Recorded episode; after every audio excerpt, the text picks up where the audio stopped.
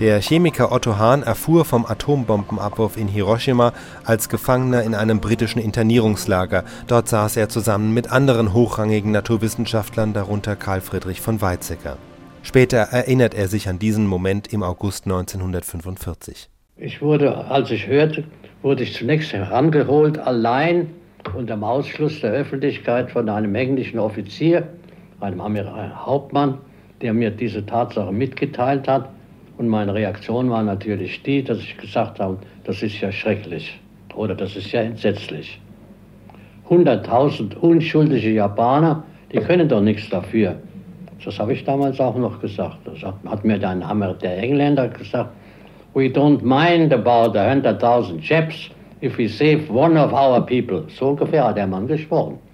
Also er war eben ein typischer Nationalist als Engländer. Hat gesagt, uns stören die 100.000 Japaner gar nicht, wenn die rumkommen. Wenn wir nur ein oder zwei unserer Engländer retten, dann ist das schon gut. We don't mind about a 100.000 Japs, hat der Mann gesagt.